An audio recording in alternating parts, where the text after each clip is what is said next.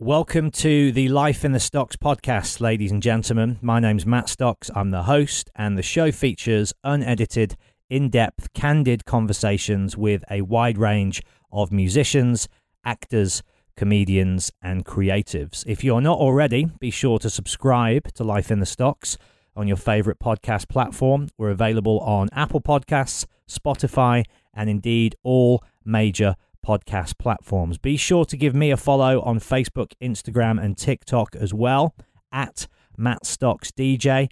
That way you can keep up to date with all of my live Q&A dates, my DJ performances, and of course, who's coming up on the show as well. But without further ado, let's crack on with the show, shall we? Here we go.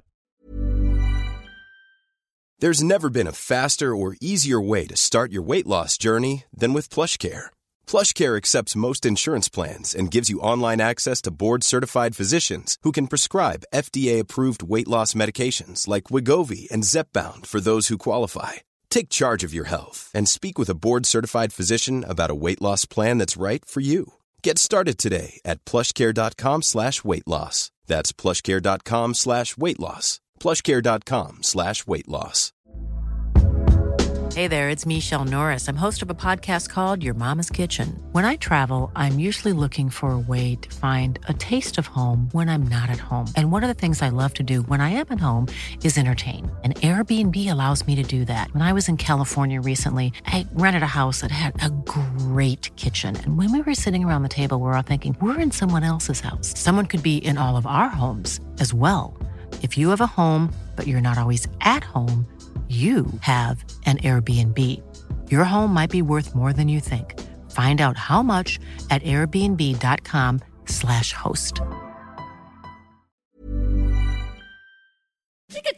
Slim shady. I'm sick of him. Look at him walking around, grabbing his you know what, flipping the you know who. Yeah, but he's so cute though. Yeah, I probably got a couple of screws up in my head loose, but no worse than what's going on in your parents' bedrooms. Sometimes I wanna get on TV and just let loose, but can't. But it's cool for Tom Green to hump a dead moose. My bum is on your lips, my bum is on your lips. And if I'm lucky, you might just give it a little kiss. And that's the message that we deliver to little kids.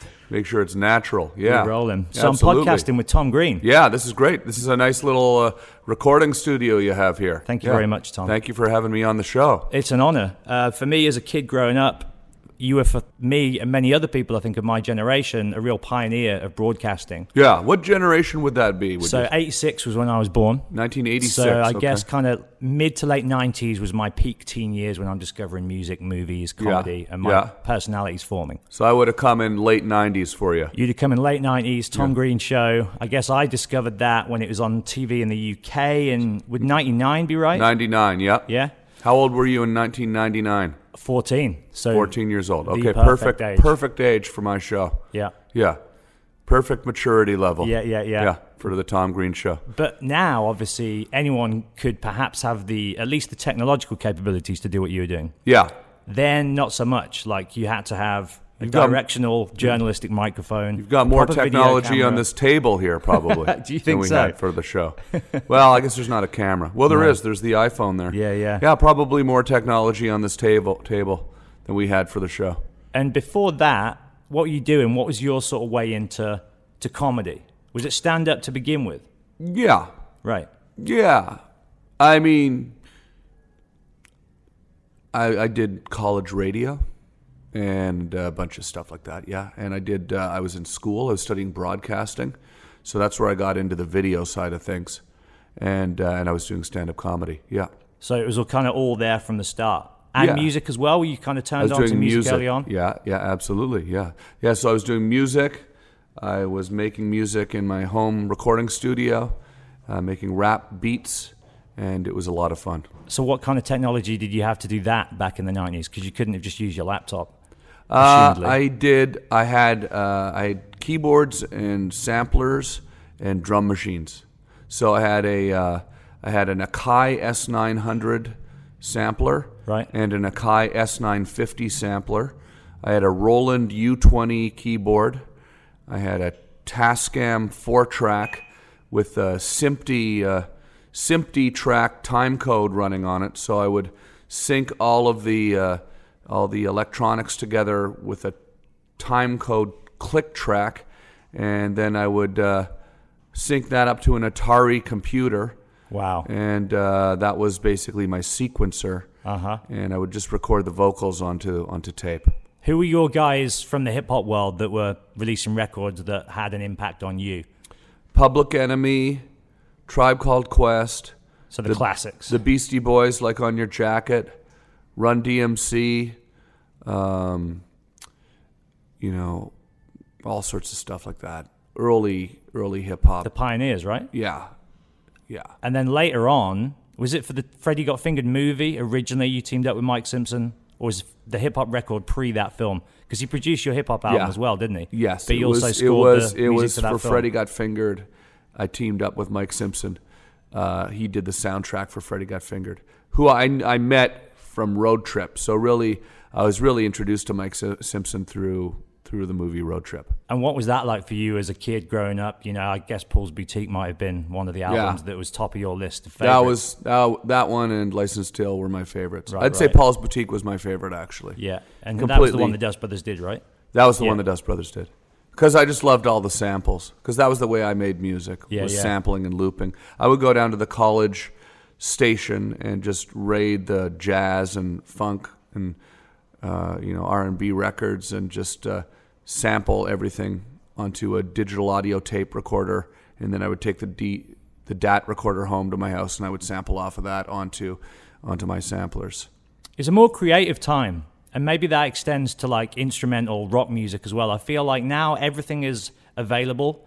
There isn't that same problem solving creativity that people had in the early days, say 60s, 70s, and then 80s. It sort of peaked, I guess, with hip hop and sampling. But would you agree with that, or Um, I'm actually feeling more creative now, or as creative now as I was then. I I, I think that you just but maybe from like a musical standpoint, I guess.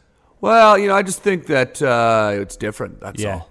I mean, you, you, if if you say that you know technology is, I know what you're saying. Obviously, I, I agree with you, but but I don't like to. It's not the enemy of creativity. I don't like to think of, of Pro Tools as the end of music. Yeah, yeah. You know, because because we can go in and have you know as many tracks, infinite number of digital tracks at our disposal that we're now going to not think of anything new. It does make things a lot easier uh, to to record, but I think that that ultimately at the end of the day, it's still content over form is what Mike Simpson told me actually from the Dust Brothers. It's it's it's not really about how you record it. Uh, it's it's about the idea. and the end result, right? Yeah. yeah, yeah. It's about the idea. So, you know, uh, but I, I, I, I will say that it is a big part of the reason why I've gone full force into doing stand up comedy because I believe that stand up comedy, there are no technical tricks. It's you and an audience, and there's no gadgetry involved. You know, you can do on your iPhone everything that you need to do to make a television show like the Tom Green show in 1999. You can Yeah, yeah. I mean if you go on my Instagram, you can see all these videos that I'm shooting and editing now that I'm shooting and editing on my iPhone. Is that what you shoot on now? Your iPhone? Well, just for Instagram. yeah, yeah, yeah. But the technology on there is High end, is right? you know, you can you can shoot a video in 10 minutes and cut it together and have Do you edit on the phone as well? It's just for my Instagram. Ah, right, Yeah. right, right. I'm shooting a documentary right now, and I'm doing that with you know, with with uh, you know regular editing software and and, and What's shooting. the premise of that? Like a road tour movie, Uh, is it? a tour movie, yeah, yeah, about about this tour that's taken us from all across uh, Israel and Amsterdam and all through the UK. So yeah, that. But I'm just saying that. That I, I think I said it. Yeah, you know, I'm just saying that you know it's it's it's gotten so much easier to make videos that everybody's doing it, and in that sense, it kind of Thanks, makes Steve. it um, a Been a little mug bit too. less. Thank you. We're having cups of coffee right now. Thank Cheers, you. Tom. Cheers. Real pleasure, man. Real Coming. pleasure. Thank you. Cheers and with coffee and water. Coffee. Hey, Michael, can you close that door? Just thanks. Yeah, thanks. It just makes me nervous. With the door open, I get nervous. Feel like people are listening. You know, which obviously is the whole point of this. That's the end game, you want hopefully. people to listen. But not right now. We need intimacy, don't Not we? right now. I just want to talk to you right now, as if there's nobody listening. Um, tell me about some of the broadcasters that maybe inspired you from either a radio or television standpoint when you were starting out, when you were young, when you were experimenting. Well, David Letterman was the number one inspiration for sure. I mean, as far as traditional, I know he probably wouldn't like to think of himself as traditional because he was such a, a, you know groundbreaking pioneer of of The talk you know, show, yeah. irreverent late night talk, but but he was on NBC. So for as far as being somebody that was working within the traditional media, David Letterman was was my hero. But I also got so much inspiration from, like we talked about, hip hop music, from rap videos, from skateboarding, from skateboarding videos.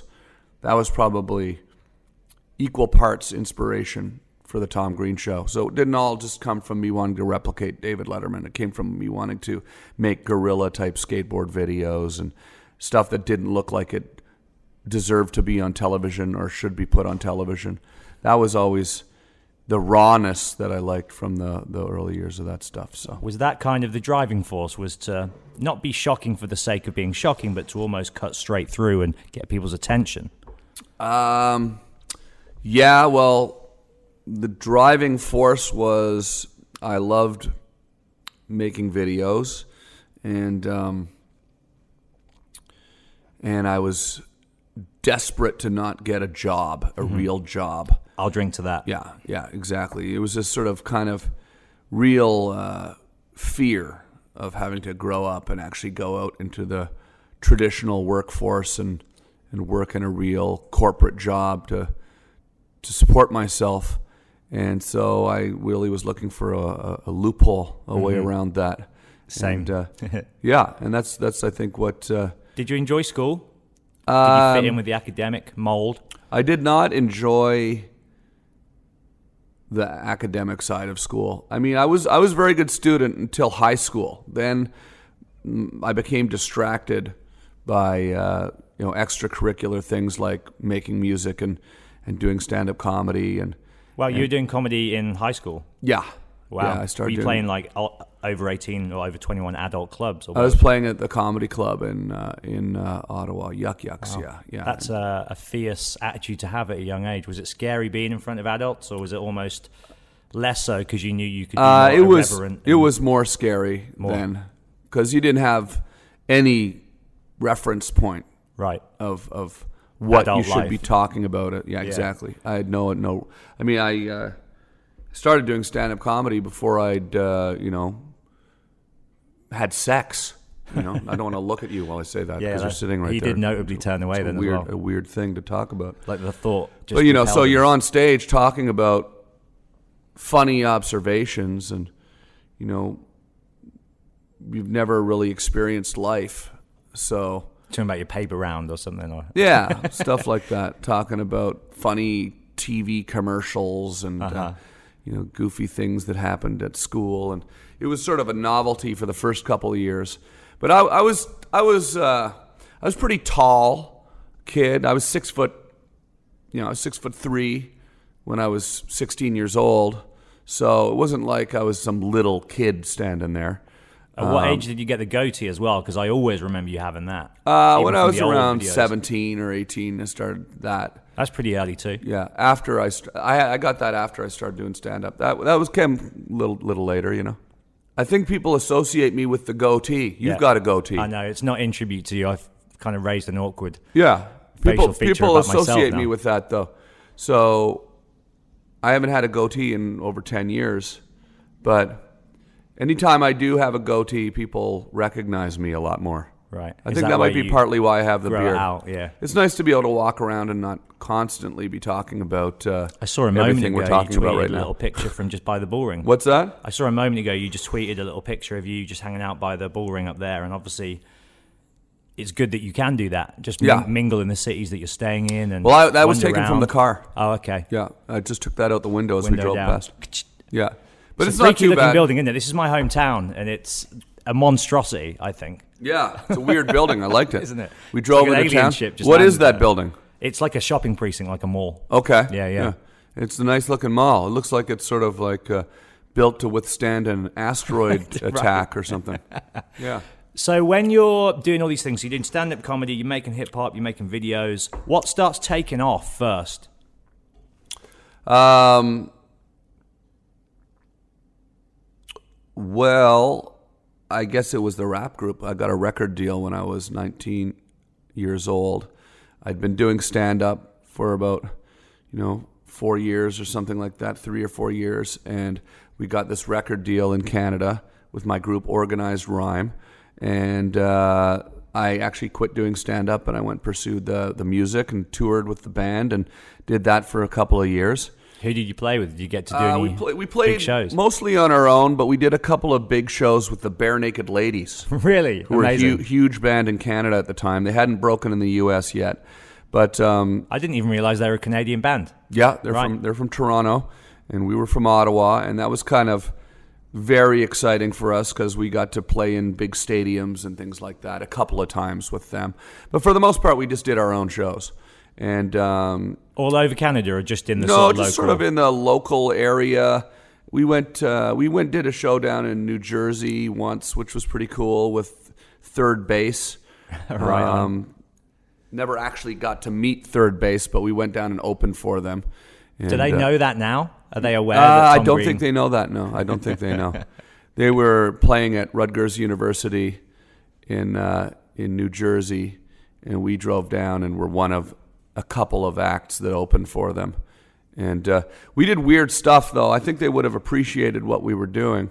We brought laundry baskets, and at mid show, we would put laundry baskets on our head and just start doing this slow, synchronized rotation. Um, Which and the whole audience, which was show before. yeah, and the whole audience was a all black audience in New Jersey. Everyone coming out to see you know a rap concert, and uh, you know literally uh, you know the other guy in the group and I were like the only white kids there, you know, and we were on stage with laundry baskets on our head. And people loved it because I think they we weren't really like trying to look hardcore. You know, we weren't hardcore. We were two goofy kids from Ottawa. But I think the fact that we kind of kept it real like that, and our beats were were dope. You know what I'm saying? Word. Our, we we had like you know we had you know, we had like really serious uh, hip hop beats. So so and we could rap. So it was kind of uh, it went over well. What were you doing lyrically? Were you doing sort of funny tongue-in-cheek stuff? Was it serious? Was it surreal? Yeah, yeah. It was just, it was just literally the same songs that you can go listen to on YouTube right now. It was kind of us trying to be like the Beastie Boys, Right. just not as good. Yeah, you know. yeah. Well, that's a pretty high standard to Yeah. you know set the. Yeah, the I mean, we we love the, we love. I mean, I, I would say that we didn't listen to the Beastie Boys exclusively. I mean, I, I, I was more into Public Enemy and uh, and Tribe Called Quest, but um, because you're white. That's the obvious comparison, right? yeah, Do you get compared a lot to Andy Kaufman? Because I know stylistically there's a lot of differences, but there's also a lot of similarities. I'd never. This is a, an odd thing, but I'd never heard of Andy Kaufman until Right now. The Man on the Movie. Yeah, right now, till right now. no, when the Man on the Moon movie came out, What a movie Uh, that is. and uh, I was actually going through cancer at the exact same time as the Man on the movie, Moon movie came out, which was about Andy Kaufman getting cancer. I know it seems odd to think that I didn't know Andy Kaufman, but I just didn't. It it was just. I think it was very American comedy.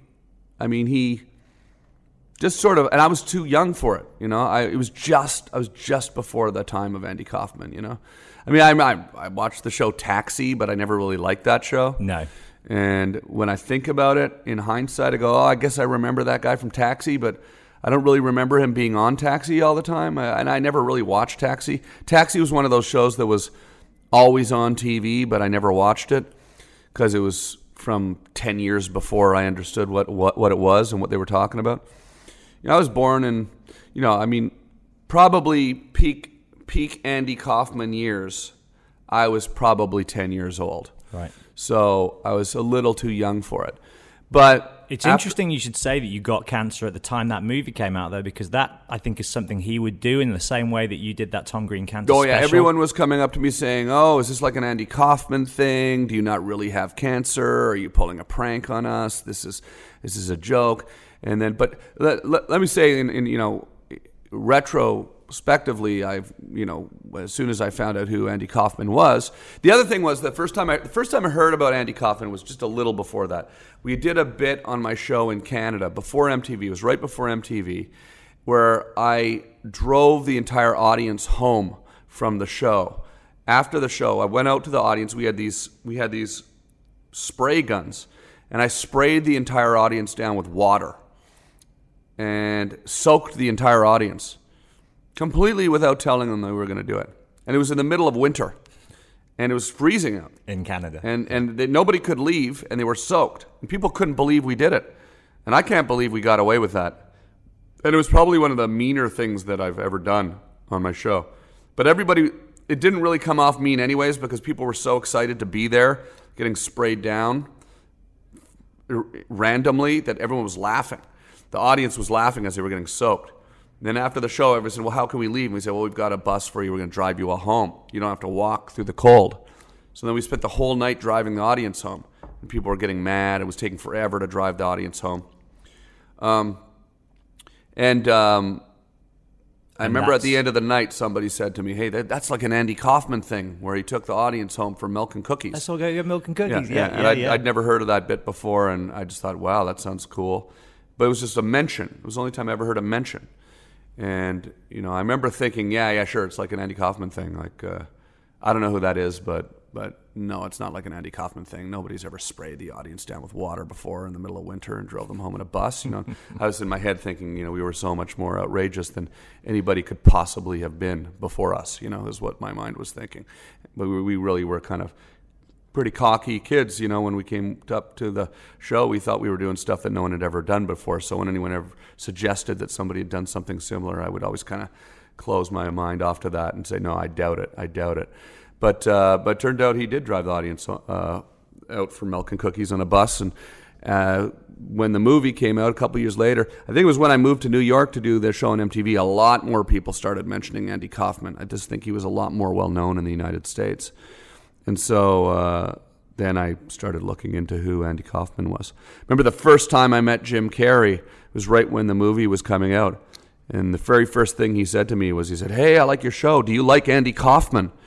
And I, I, still didn't know who he was really. And I, I, I sort of did now. And I just kind of said, Yeah, yeah, I like Andy Kaufman. I knew the movie was coming out. I didn't want to say I didn't like Andy Kaufman to Jim Carrey, who just spent, you know, he's, he's he went method in that role, didn't he? yeah, he is so good in that. I think that was actually probably when the first time I heard of Andy Kaufman was when I heard about him. I heard about Jim Carrey doing the. I was in I was in Toronto, uh, shooting as uh, I was in a small role in the movie Superstar. It was right before the show got picked up by MTV, and I heard that Jim Carrey was shooting Man on the Moon about Andy Kaufman, and everyone was talking about Andy Kaufman. And I guess Jim Carrey had done, you know, a wrestling sketch where he made everyone believe that he actually broke his neck on the set of the movie, which is a total Andy Kaufman thing. And uh, and it was a news story that Jim Carrey had hurt his neck filming the movie, and and everybody was talking about it. That was when I really first really really knew who Andy Kaufman was. But uh, anyways, regardless of of not knowing about him when everybody else did, I went back and studied Andy Kaufman afterwards and looked at everything I could look at of his. Went down to the Museum of Television and Radio in Los Angeles, watched all of his his shows, watched his his pilot for his talk show, and and uh, everything that he's done, I've seen now, and I love Andy Kaufman. that Tony Clifton character for me is one of my favorite comic creations Yeah. ever. And again, not to kind of draw on that similarity, but there's definitely for me a a parallel between the MC face and yourself, and that hateful, hateful sorry, relationship between that character and, and you. And Yeah, that's yeah. obviously what Andy Kaufman did with Tony Clifton. Is you never see the two of them in the same room. And Yeah, yeah, absolutely. Yeah, I love it. I love it. It was uh, it was incredible. It's uh, uh, you know I, I I sometimes think that, I mean, as as many Andy Kaufman fans do, I I, I really sometimes hope that it is a big prank and that he's is not uh, that he didn't pass away from cancer and that he's going to come back someday and and surprise everybody. we can hope. Uh-huh. Can I get real with you for a second, Tom? Yeah, sure. Yeah, yeah. At that point What has time, it been up till now? Has it been Uh, fake up till now? It's been this has been like the the first course. Yeah. Now I want to go straight to the main because I know you're tired and I don't want to keep you for long. Yeah, it's okay. Yeah. And I want to ask you a personal question about what happened with your illness because about three years ago I broke my spine. Ouch. Three places. Oh my gosh. You, Was in hospital for three months. Okay. Like eight hours away from death. It was gnarly. wow. And in that moment, Sorry to hear that. it changed my outlook and perspective on life Yeah. so much. And it got me thinking about, in the lead up to this conversation, you at that point in time when you were probably like the peak of your fame and popularity, right? Was exactly when you got sick. Yeah, it was. What a crazy whirlwind to be in anyway, healthy. And then that comes into the mix. How did that affect you at the time? And, and what did that experience teach you, do you think, now looking back at it? Because it was such a brave, raw, vulnerable thing you did filming it all in the way that you did as well. Yeah, I mean, it was just And so uh, inspiring. It was a really uh, horrible, uh, horrible timing. I mean, it's never good timing to get cancer, but uh, but that was probably the worst time to get cancer, regardless, because the show was on MTV. It's why I stopped doing the Tom Green show. You know, people don't know that. I mean, generally, people don't know that the show was the number one show on MTV, and I quit, you know, at the peak of the show's popularity to go deal with my cancer.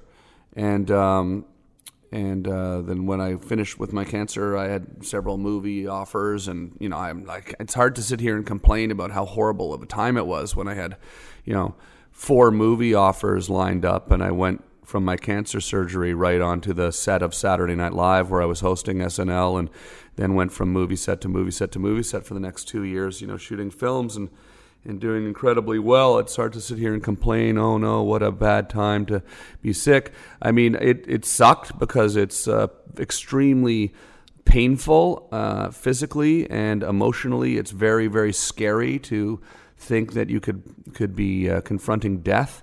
And uh, but um, at the same time, uh, you know, it taught me that you can uh, battle through horrible things that you would never expect and uh, and still not let it uh, destroy you. And uh, and it also makes you very aware that uh, that life is fragile and you have to be positive and and uh, enjoy and cherish every moment that you have. Not to sound cheesy, but it's it, it really does it really does kind of come to the forefront of your mind. You know, like I'll I'll have a I'll I'll on a daily basis I'll have something pop into my head where I think to myself, you know, at least I'm not in the hospital today. You know, if I'm having a bad day and something bad has happened, something that, you know, if I had not been through that experience, it would be like a really big deal and I'd be really upset. But, you know, I'll be walking down the sidewalk thinking about some horrible thing, supposed horrible thing that just happened. And I can just think, well, you know, at least I'm not in the hospital right now with tubes running into my spine and on morphine and and uh, fighting cancer. You know, uh, you know, it's it could be so much worse. And so it's really hard to it's really hard now to get really, really, really upset about little things, little things that would have been big things if I had not been through that. So it's been a uh, a positive experience overall. I uh, I say in my show, one of my jokes is I say, sometimes I think about my battle with cancer and I think I wouldn't trade it for anything, but then I think actually, no, I'd trade it for my right testicle. I wouldn't mind getting that back. But, um, but it is true. I, I, I, I, I do think that I probably gained more than I lost you know, from the cancer experience. I mean, they just took the right testicle. I mean, it's no big deal. I still got the other one. It's fine. It's the, the, I still have the left one. It's the middle one now. I'm doing my I'm doing my jokes now. But um, no, it's uh, so it's uh, it, it was a good thing. I took a lot away from it that was and ended up being positive. As a comic performer, what did the experience teach you about the meaning of humor in terms of its role in this world? And also, I guess, because you're quite a physical performer, did it slow you down or make you change your approach in any way? Because when you perform physically and then something like that happens, it's never too far from your mind for a while, is it? Well, it was the reason why I stopped doing the Tom Green show because I didn't have the sort of first of all, I've been doing the Tom Green show at that point for probably almost almost ten years, maybe maybe seven years, which when you're when you're in your twenties feels like twenty years. You know, it was my whole adult life. You know, I started doing that kind of stuff when I was, you know, even before the Tom Green show. I started. I'd been doing it for ten years, running around on the streets doing pranks, right? So I didn't want to go out and get into confrontational situations with people anymore because I was in a lot of physical pain from having my, you know, I had a lymph node dissection, so it was more than just a minor surgery. I had to remove like my lymph nodes from the back of my spine. It was a massive surgery. It took me years and years and years to recover from it. Uh, I still actually feel physical effects of it, you know, as far as, you know, pain issues and things like that. But, you know, for the first couple of years, there was no way I wanted to go running around on the streets and getting chased by security guards and things like that. It's so that was your goddamn business where I'm going. Yeah, exactly. I did. I just didn't want to get into confrontations with people. Yeah, and uh, and and I also had done the show for so long that I was kind of um, wanting to try something new.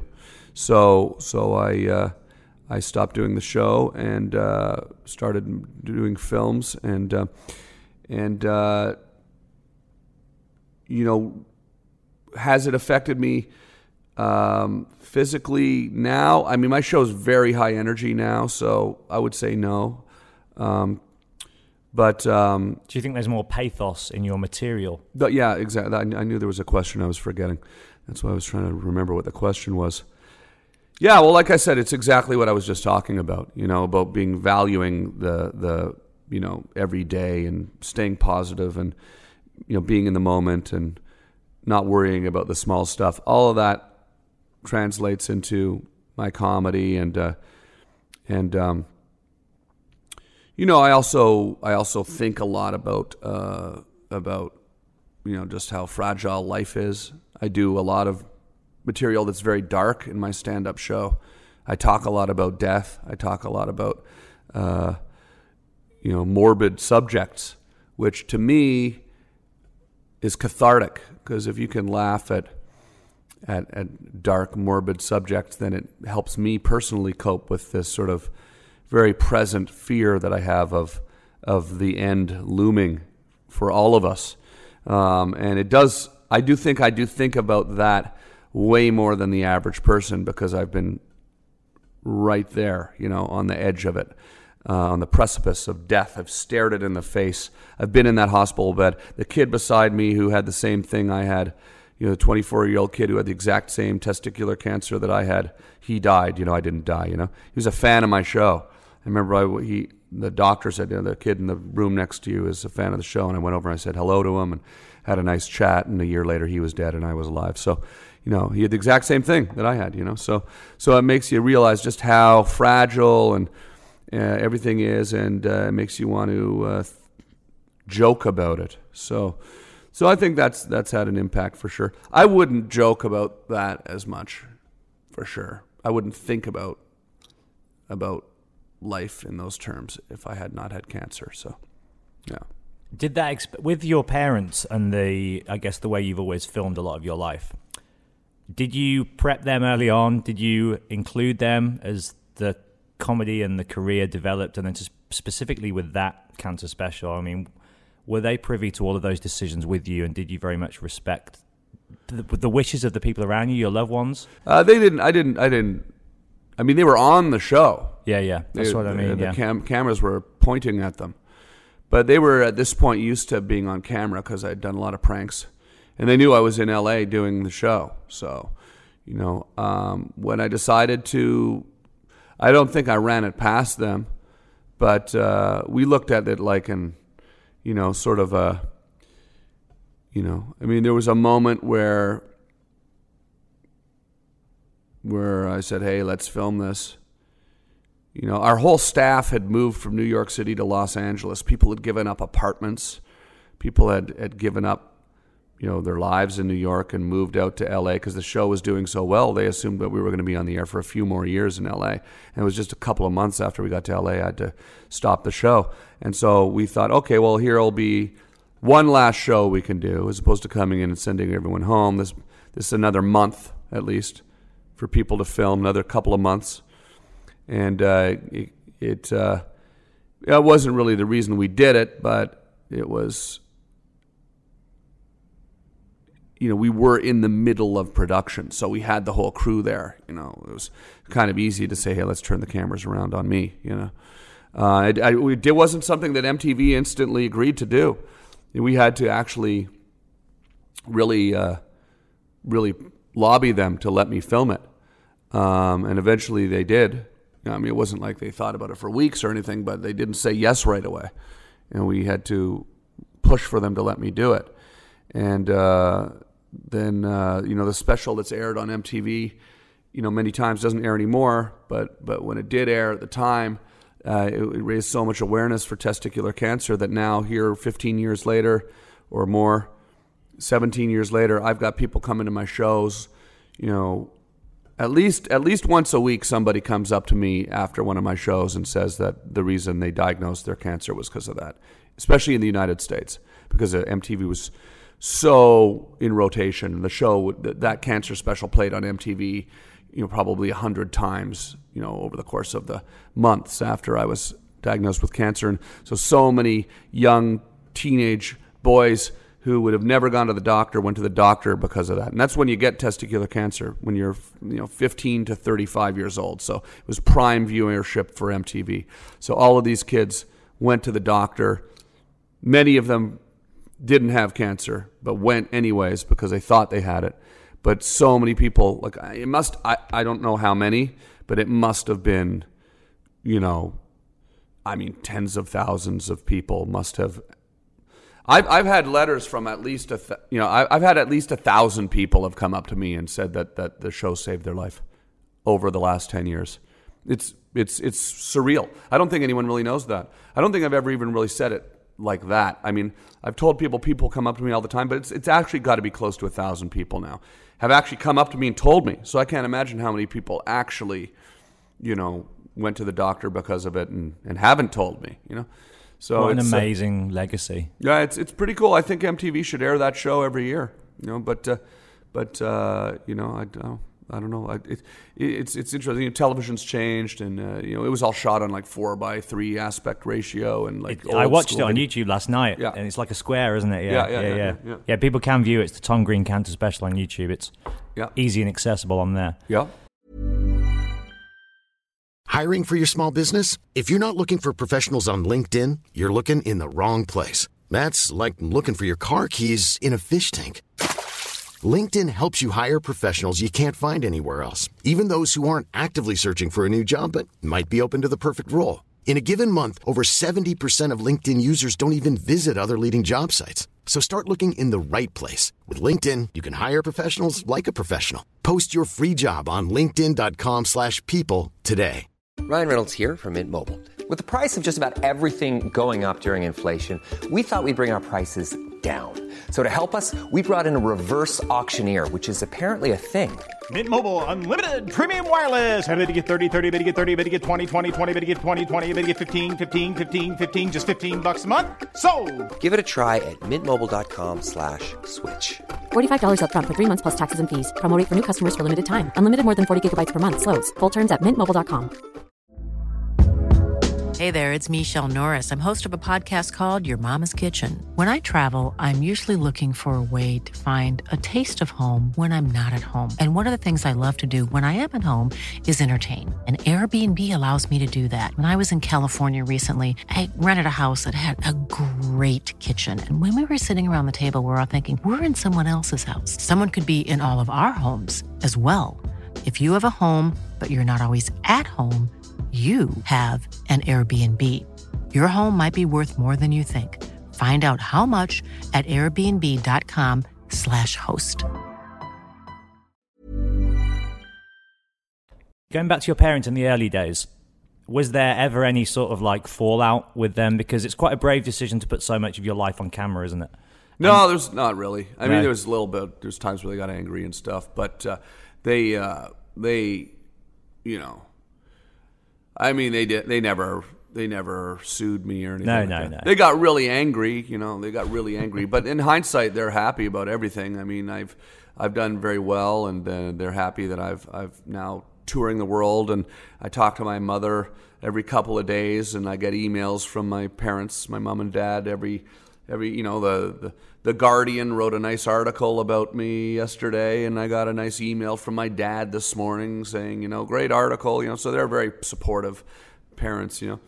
yeah. I mean, I, I think the thing that um, I'm most excited about is what I'm doing now with my stand up is, you know, is that I found that I have now finally, for the very first time in the last few years, even more so than when I was on MTV and everything was, you know, I feel like I have much more control over my career now than I've ever had.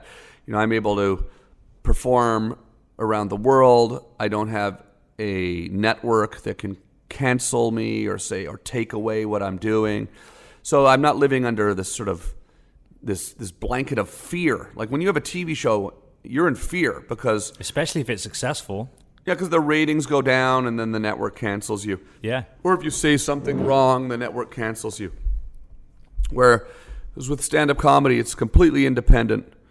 And uh, I feel, for that reason, so much more in control of my life than I've ever felt. Uh, and that's why I love what I'm doing right now. I'm not really even out there actively chasing films or TV shows. I have a TV show in development, and that's something that is exciting to me. But it's not my my my main focus, I guess. It's definitely a priority. I'd love to do a TV show that I'm I'm writing a TV show right now that I, I am excited about. But it's interesting. Like now, I want I I want to get a, this TV show on the air because it will help build my stand up comedy. You know, not the other way around. You know, it's I don't want to do stand up comedy so I can get a TV show. I want to get a TV show so I can continue doing stand up comedy. Um, so it's sort of a promotional mechanism for my stand-up shows. You know, get a TV show and more people will come see me do stand-up, which is really my first love and now what I love to do. And you know, and and the freedom to be able to get up on stage and and and say whatever you want, talk about things that are completely absurd and ridiculous that you don't have to run past some person who is approving every line. You do a TV show, every single moment of that show, doesn't matter how edgy the show is you can look at any show on TV. You know, it's been run through executives and writers, and yeah, sure, things eventually come out and they're they're pretty funny and, and great and all of that stuff. But the process of making it is not. It's laborious, right? It, it, it's not just coming from the mind of one person, it's coming from the mind of a whole team of people. So, in order to make a great TV show, which is a fun and amazing thing to do, the process is more about building a team of 100 people who can work well together to come up with this collective idea. But you're not really, you know, when you're watching your favorite comedian on a TV show, you're not really watching what's coming out of his mind. You're, you're watching what came out of the the the the hundred people that work together to make this thing. Whereas when you're watching a stand-up comedian, you're watching that that person that you love, and you're watching what's coming out of their mind, and that's what I love about stand-up. That's why I love watching stand-up. It's unfiltered, and and and in doing what I'm doing now, I don't, I you know, it's it's sort of it's sort of what I always wanted. You know, the reason why I got into doing the TV show in the first place was because I didn't want to have to have a boss. I didn't want to have to go to work. And I think that was the most disappointing thing when I ended up on MTV was we had executives there telling us what to do and what not to do and when to do it. And it was it was exactly what I was trying to avoid you know I was trying to avoid having this authority in my life. And so so with stand up comedy there's none of that. You know you got to you're you're in business for yourself. You got to make sure you show up to the venue. You got to you got to meet people and do interviews and promote your show and all of that, but it's you that's putting pressure on yourself. It's not someone else putting pressure on you. And you can something. pick and choose and say, yeah, no, yeah, okay, maybe, no, yeah. Exactly, exactly. I said, you know what? I want to do your show. You know, Thank that's you, why I'm here. You know, Thank I want to. I'm, I, nobody, nobody made me do this. You know, so uh, I appreciate you coming down talking to me today. Yeah, thank you because you know it's uh, it's good. I understand you have like millions and millions of people that listen to your podcast, so that's going to be amazing for me in the United Kingdom when millions and millions of your uh, listeners maybe find out who I am for the very first time. I appreciate it. We'll see how the sales do for the next tour. Yeah. And then if it works out good, we'll have to do another, right? Absolutely, absolutely. Can we talk movies real quick, or do you want to get off? You can say you do want to get off if you do. Yeah, real quick. I mean, what my movies? Yeah, I just wanted to ask you about your experience of making Freddy Got Fingered because for me, that's a hugely important cult film that I think has been reappraised in the way that it deserves since when it first came out. Uh-huh. I just wanted to know about your experience making it, and then if there's perhaps any more in the pipeline. Well, I'm in a movie that's coming out next year called Iron Sky. It's a sequel to this movie, Iron Sky. Uh, it's called Iron Sky Two. Um, The sequel. yeah, the sequel, and I, I, I play a really weird character in that. Um, like I said, I don't really chase down movies, but I am actually shooting a documentary right now, which is a feature length documentary about my stand up comedy tour that I'm on right now. So it's it's it's it's going. You know, there's the the, the camera director and camera guy who I'm traveling with is here uh, in the hotel. He's not not filming at this moment, but we'll be filming tonight, and and that's going to be good. So people will be able to watch that, and um, and uh, you know, uh, yeah, it's amazing. Like you know, Freddy Got Fingered has always had like a huge fan base. The only reason people think that it doesn't is because it was, I guess, kind of cool to write that it was a unsuccessful movie. The movie's not unsuccessful. The movie is a financial success. You know, you can read any article about me, and they say, you know, the article that came out yesterday in a newspaper. I won't name the newspaper because I don't like throwing writers under the bus for getting their facts wrong. But you know, the article, an article that came out yesterday here in the United Kingdom, not the Guardian article, but another article called the movie a financial you know bomb. It wasn't a financial bomb. The movie made money. It cost 14 million dollars to make. It made 14 million dollars in 3 days over its opening weekend. Done. And then it made 35 million dollars on DVD. So it's a huge financial success. Um, more than most movies. You know, most movies that cost 150 million dollars to make, and then they make 150 million dollars, and everyone says it's a success, but they broke even. You know, so there's there's movies that lose massive amounts of money. Most movies lose money, but Freddy Got Fingered made money. So it's actually, by Hollywood standards, a huge financial success. Something that never gets written.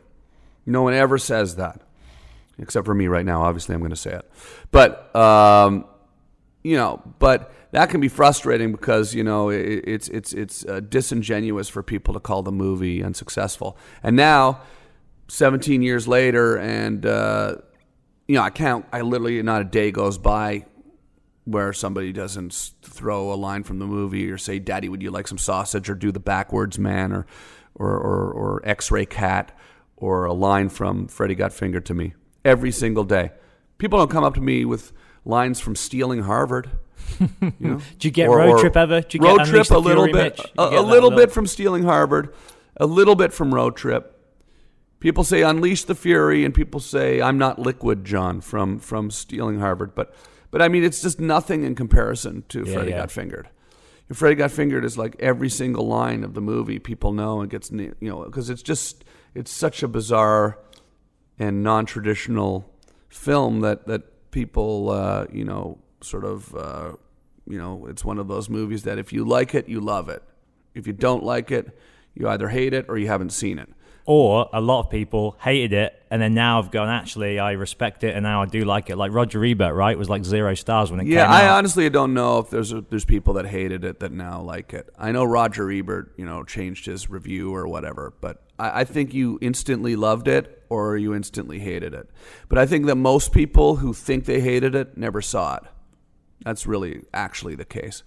You know, there's there's going to be some people that saw it that hated it. It was designed to make people hate it. You know, you know if you're some uptight, you know, old person, you know, who is you know conservative and you know doesn't want to see somebody swinging a bloody baby around by the umbilical cord in a hospital room. You know, if that doesn't appeal to you, of course you're going to hate the movie. But that's why I was swinging the bloody baby around by the umbilical cord in the hospital room. I was trying to piss people off, you know, and and uh, and but but everybody else that that you know, you know, most people that see the movie understand that it's completely insane and like it, you know. So, so uh, I think that was that that movie alone single-handedly made me learn to have a complete distrust for the media because I realized it's all just people writing stuff. The, the, the people write the story they want to write. You know, they, they want to write the story that you know, you know, that this movie sucks. You know, because it's gross or because it's shocking. So they want to write that. They go into the movie wanting to write that. So they, they, there's no way they're going to be able to sit back and relax and laugh at the movie when they're walking into the movie agenda. with the agenda of destroying it. Yep. So, and then they write what they have the agenda of writing. Of course, you can obviously sit down and pick it apart and come up with a way to say that it's, uh, uh, you know, a bad movie. I mean, it's it was designed to shock people, right? So, you know, uh, yeah, so That's so- what comedians are meant to do as well, right? Is evoke Yeah. reactions. Yeah, yeah. So, but I, honestly, it's sort of I've sort of grown tired of talking about a lot of this kind of stuff. Not to say, you know, I know we're doing a, your podcast here and you want to talk about my life and stuff, but you know, I. I Your eyes are forward. I, I, yeah, exactly. I, I, I, I, I don't want to, you know, I don't plan on spending the next 10 years of my life talking about, uh, you know, the Tom Green show and, and, and Freddy Got Fingered. I like it. I like, I like the fact that it's bringing people out to my shows. I have great fans, but I, I have talked about this stuff literally now for 15 years, you know. can imagine. And what I love to make clear to people when I do an interview like this is that know, my stand-up comedy show right now that I'm doing is funnier than anything I've ever done. If you if people think that you know oh that I loved the Tom Green show when I was in college that was the funniest thing I've ever seen, you know they should come to my stand-up show. They'll laugh harder. You'll laugh harder at my stand-up show than you would laugh watching Freddy Got Fingered. You know it's it's it's it's a much more intense experience coming to my stand-up show. It's like Freddy Got Fingered live. You know without you know it's it's it's like it's a it's an intense you know, high energy, ridiculous, absurd comedy show. And because it's live and because we're all in the same room together, it's uh, it's it's uh, it's a unique experience even for stand-up comedy. I want that to be the headline. You know, next time we do an interview. You know, Okay, next time we do an interview, I want you to have been to one of my live shows. coming tonight. Yeah, and Yeah, I yeah, want yeah. you to talk about the last time we we we you were at my show, and I want to talk for an hour about stand-up comedy. Let's Yeah. do it. Yeah, perfect. you talk about Trump and America and Yeah, I do. I do because I was on Celebrity Apprentice. I know you were the fired by the president. Yeah, so I do talk about that.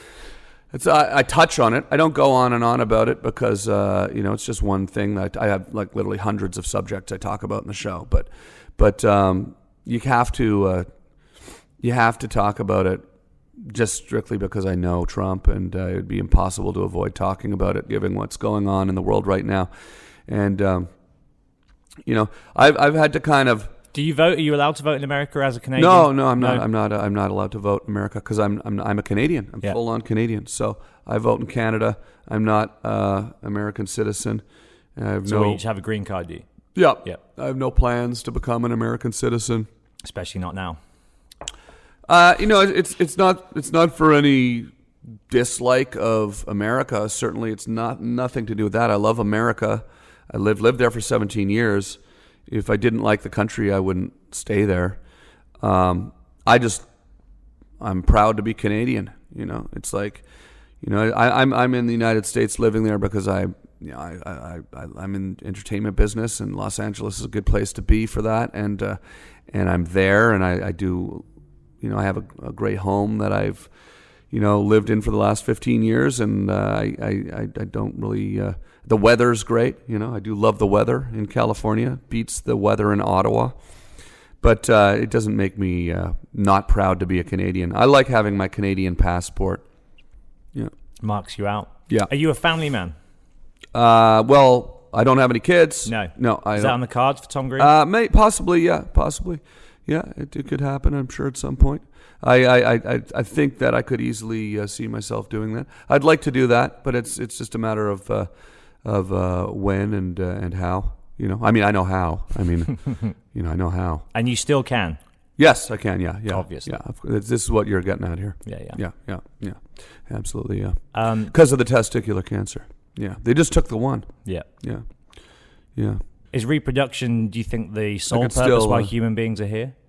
No, no, I don't think so. No? No, I think the sole purpose for being here is to enjoy your own life.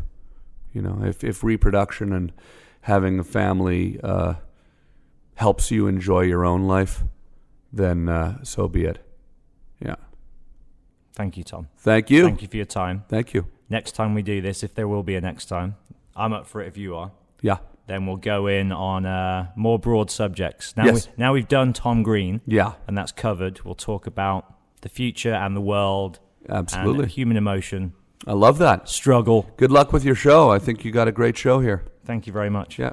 Thanks for your time. Congratulations. Was it okay? Was it okay? I know you went down from stuff that you've covered a lot. No, it's okay. Yeah, we did. You know, we did it differently. You know. didn't hate it.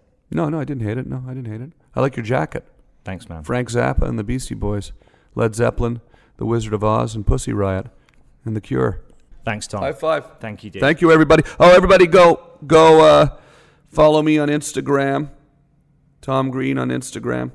Uh, Twitter is Tom Green Live, and um, go to tomgreen.com.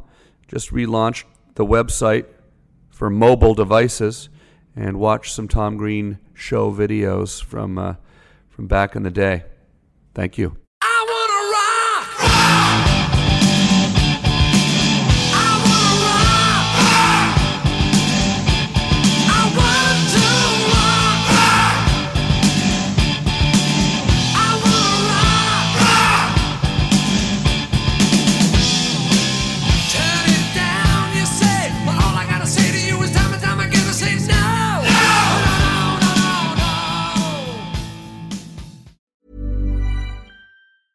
Planning for your next trip? Elevate your travel style with Quince. Quince has all the jet setting essentials you'll want for your next getaway, like European linen, premium luggage options, buttery soft Italian leather bags, and so much more. And is all priced at 50 to 80% less than similar brands.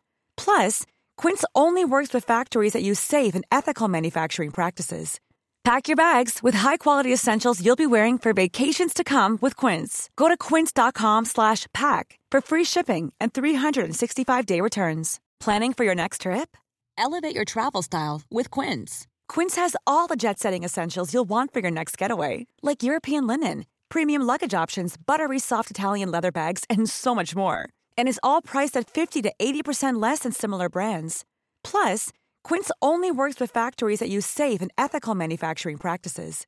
Pack your bags with high-quality essentials you'll be wearing for vacations to come with Quince. Go to quince.com slash pack for free shipping and 365-day returns.